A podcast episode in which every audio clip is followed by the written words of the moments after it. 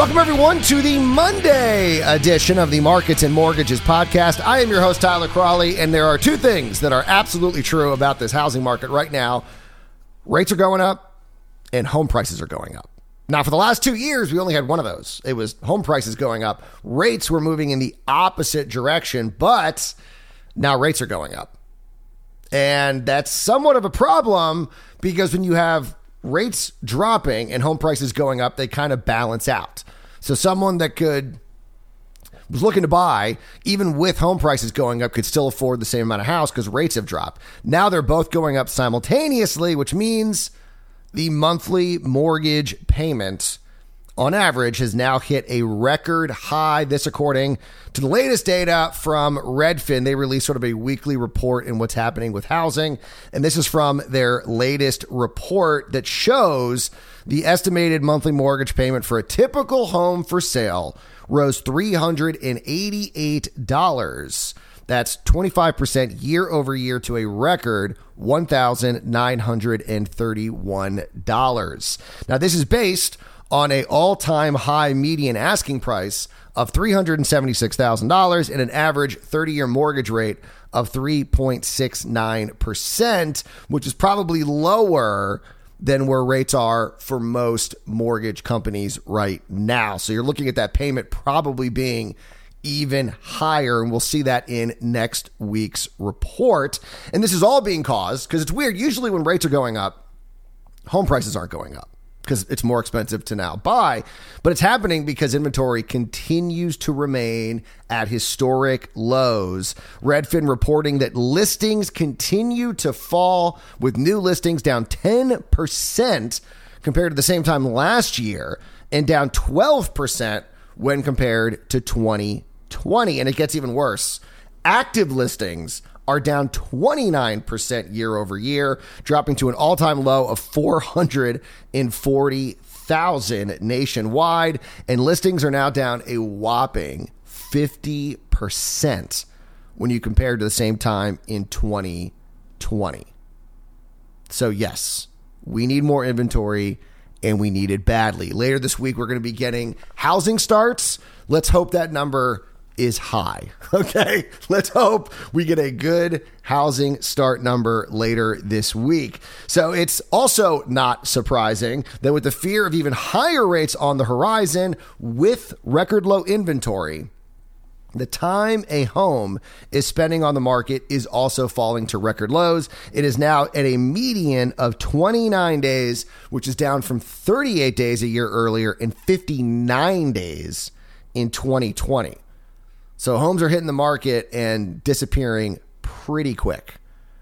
And Daryl Fairweather, Redfin's chief economist, said non homeowners are feeling the pinch right now. But here's the good news it's not too late to buy. A lot of people are thinking, oh, rates are up. They're you know at 4%, maybe a little over, maybe a little under, but they're close to 4%.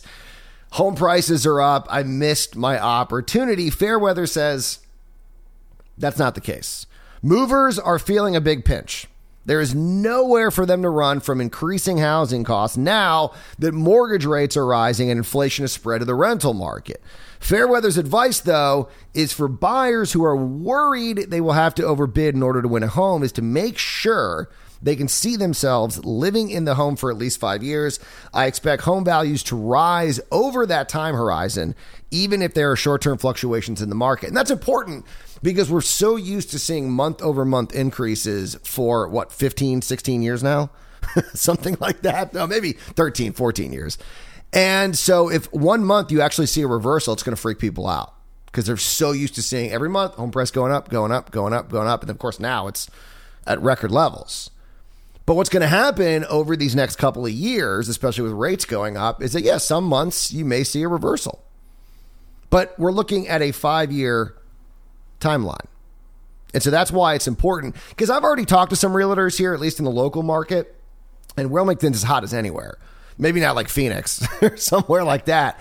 But you are starting to hear that some buyers are getting caught up in these bidding wars which once again, Altos Research was first on this, calling this back at the start of January, saying we're about to start, we're about to see bidding wars like we saw in summer of 2021. And some people are going, oh man, maybe I should, and they're getting caught up and maybe they're making bad decisions. So just when you're looking at a house, it's easy for emotion to take over. There's no doubt about that. But what Fairweather, I think, is giving good advice here. It's like make sure you're probably going to overpay, but remember you're going to be in that house for a while. And so make sure you like the house. That's important. And over a five year time period, you're going to be up on that house. But there may be fluctuations. One month it might drop a little bit. But just know that if you're you're planning on being there, which I think the average time is still what, six years? That's at a record low too. I think it's like six years.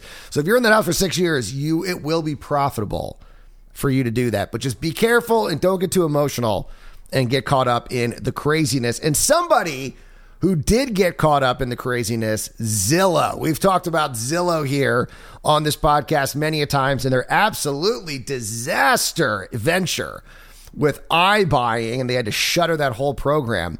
Well, we finally got on Friday an indication of how bad they messed up that iBuying program.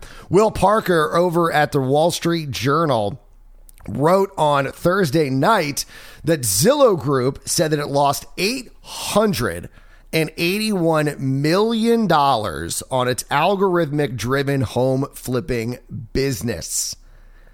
800 and $81 million. They posted a consolidated net loss of 528 million in 2021, mostly because of home flipping. The good news for Zillow is their core business remains profitable. It was reported that revenue for the core segment of Zillow based around home listings on its website was up 30% in 2021 compared with the previous year. So they're still killing it with their core business, but this new venture just zapped all the money out of the company, which led to, I think, a couple thousand uh, people getting fired. Now, it should be noted that Zillow still has about 8,600 homes on its books. And with home prices continuing to skyrocket, there's obviously an opportunity for Zillow to generate more revenue from this just disaster of a venture. And Charles Farrell on Twitter, I think, really highlighted just how bad Zillow was at flipping homes, saying on Twitter, quote, Zillow lost $881 million flipping houses in a year when the median existing home price rose 17%. I mean, when you think about it, if you can't make money flipping homes in a year when you we've never seen this type of home growth before, you're not good. like you're not you're bad. Like it's it's not like we saw home price. We didn't see prices depreciate. I mean, they appreciated at the fastest rate we've ever seen, and they lost money. And it was funny. I had someone reach out to me on Twitter and pointed out like how bad of an idea this was. And I said basically, there are certain businesses that you can scale, and there are some that you can't. Right now, home flipping you can't scale. Now, one day you might be able to, I mean, the problem for Zillow, when we've talked about this ad nauseum, I know, is that you know they they basically were trying to scale a business that's not easily scalable. Like I said, I mean, you can't centralize home flipping because you need to have you know a plumber, a um, repairman, a whatever, a painter, whatever it's going to be to to flip that home. You need to have those people in that market. And you can't just like centralize them all in one place like you could with say production of a product. That product is at a location. And you need to have people there. And we're talking about record you know a labor market that is extremely tight and it's hard to find people to work those jobs. And so if you find someone you're going to have to overpay for labor which is going to cut into your profit margins or you can't find someone and now you got a bigger problem. And so now you're sitting on this property that you can't get someone to work on. It's got to sit on your books. It's costing you money. And it was just a disaster. And so maybe down the line they can find a way to scale it, but right now it doesn't work. And Zillow showed that. Now, some companies are profitable. I'm not sure exactly what they're doing to become profitable, but Zillow showed the dangers of trying to scale too quickly. And they paid the price for that. And yeah, it was an $881 million bad idea. I'm sure they've learned their lesson. All right, we're going to keep the show short to start the week. I did want to give you a heads up. We got a lot of data.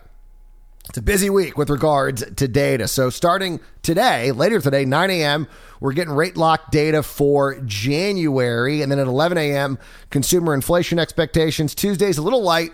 All we're really getting is producer price index data. And then Wednesday's the big day. We got mortgage demand and rates, retail sales, builder confidence, and then the minutes from the last Federal Open Market Committee. All eyes, of course, on the Federal Reserve with these inflation numbers. What are they going to do? A lot of people are going to be looking at those minutes to get an idea of what the FOMC is thinking. Thursday is also a busy day. We got housing starts at 8:30, initial jobless claims at 8:30 as well, mortgage rates from Freddie Mac at 10 a.m. and then on Friday, existing home sales. So as I mentioned, that 8:30 number, housing starts, also uh, building permits. That's going to be a big number. We need inventory. Let's hope that is a big number keep our fingers crossed for that one. All right, you guys enjoy your Monday. We'll talk to you Tuesday for another edition of Markets and Mortgages. And as always, do not wait to buy real estate. You buy real estate and wait.